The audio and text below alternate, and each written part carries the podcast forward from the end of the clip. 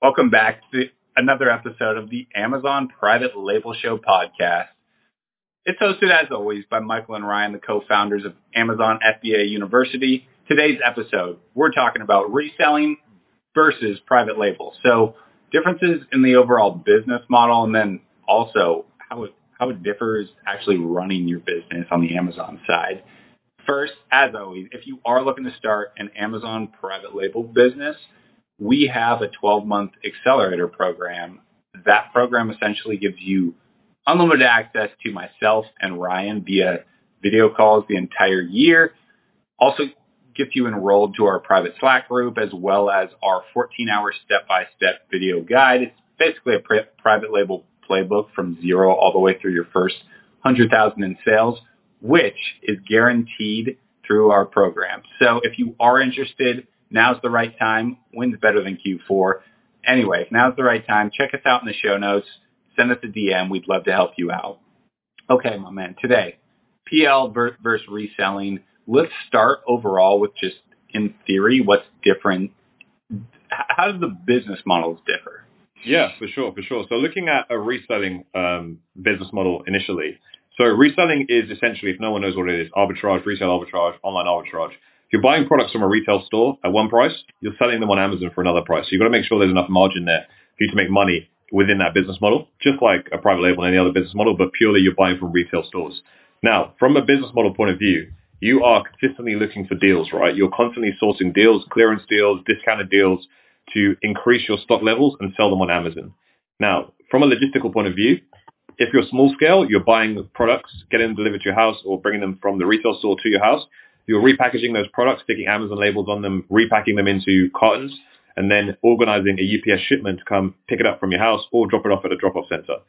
The problem is when you're small scale is you're having to massively uh, dedicate a lot of labor and time to this, right? So you're physically prepping, packing, and shipping these orders off. That's all good and well. But if you do want to scale up in this business, you will then have to get a prep center, which is another chain uh, in the kind of process when it comes to uh, arbitrage.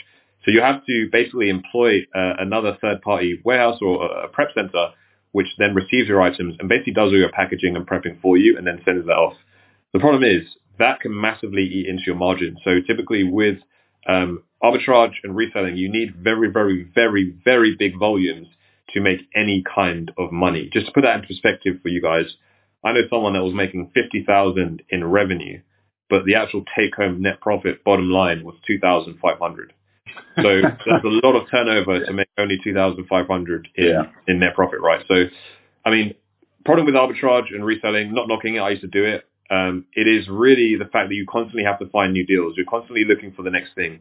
Products that did well for you potentially won't be good anymore because not only are other sellers on it that are driving the price down and there's a lot of competition, but that product might not be available again. Just because it was on clearance in Target or Walmart one day doesn't mean you'll have any guarantee that you'll get it again and not guaranteed you'll get it again at the same price. And you need those specific price points for you to make margin.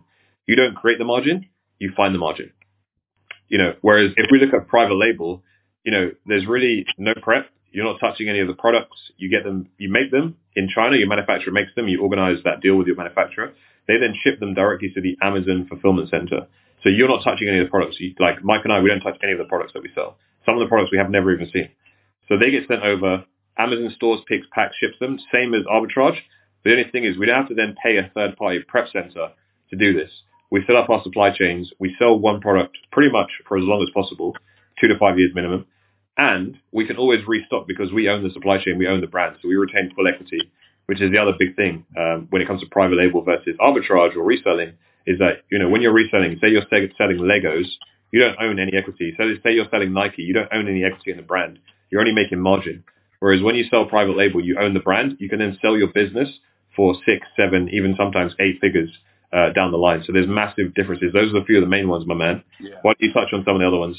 Yeah, and, and that's a great point. Obviously, the margins is probably the biggest one because n- nobody gets nobody starts an Amazon business to not make money, but yeah. it, it's you can make money, and what we what we will say is if you start a reselling business, you'll make money quicker, right? You can make money in two weeks versus a private label business.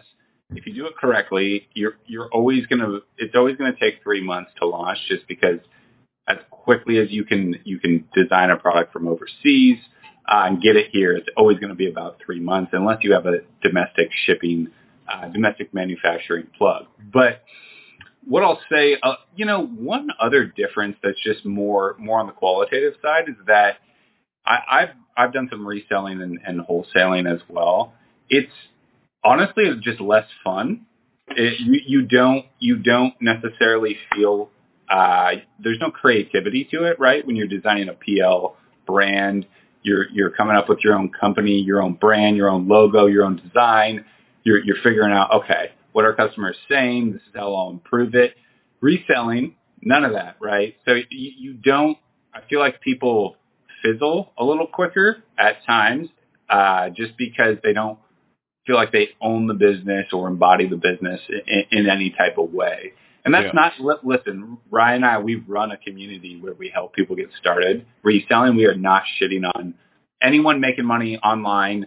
Always, that's always a win, right? We always support that. But longevity wise, and if you are saying, I want this to be what replaces my nine to five as it did for us, PL is just, just a superior business model and is something that can really ha- have a huge equity value at the end where reselling it, it really won't. So all that to say, both you can make money in both ways. It's easier to get started reselling if you do have a way to get leads.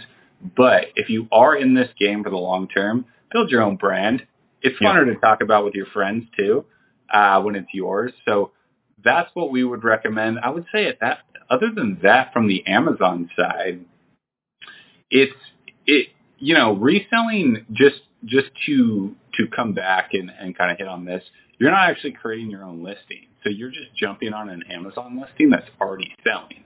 And if you are reselling and you're creating a listing, you're doing it wrong. So make sure you're not doing that because we have people in our community who are who they always lost that. Yeah, yeah, yeah. And that that would mean that would be a bad that, that's a mistake because the whole point of reselling is taking all the work that other resellers have already done, aka create the listing, blah, blah, blah, making sales, it's showing up when people search. You just jump on and get the buy box and make the sale. It's nice. It's easy. But uh, you don't own even the Amazon listing. You don't own any proprietary information. It can be a, it, you know, if shipping, if logistics aren't easy for you, it, it, it can be a nightmare. So, yeah. you know, we clearly prefer private label. Uh, it's the name of the podcast, and and but that's not because we have some. You, you know, we we got to this point just from understanding the other business models and saying, okay, well, this is higher margin. I can sell it. This what aggregators are looking for. They're not looking to buy reselling businesses. They're looking for yeah. on Amazon brands with evergreen products with high margin. And so, yeah, I mean, know that you can you can make money and and you could uh, have a side hustle going either way. Private label is always going to be better long term. Hundred percent, guys. So listen, if you guys wanted to create your own private label business, get in touch with us. Uh, links in the show notes below. Book a call with us to discuss the Accelerator 2.0 program. Our year-long program where we guarantee you $100,000 in sales and you get unlimited access to myself and Mike over Zoom video calls. So we're on the ground with you in the trenches, strategizing with you to get your business to at least $100,000 in the first 12 months, or we work with you for free. So guys, if that's interested and you want to launch your own business, make sure you book a call with us. And if you're watching this on YouTube, subscribe, click the notification bell because Mike and I are launching our own brand and you don't want to miss out on anything. So guys, speak soon. See you in the next one.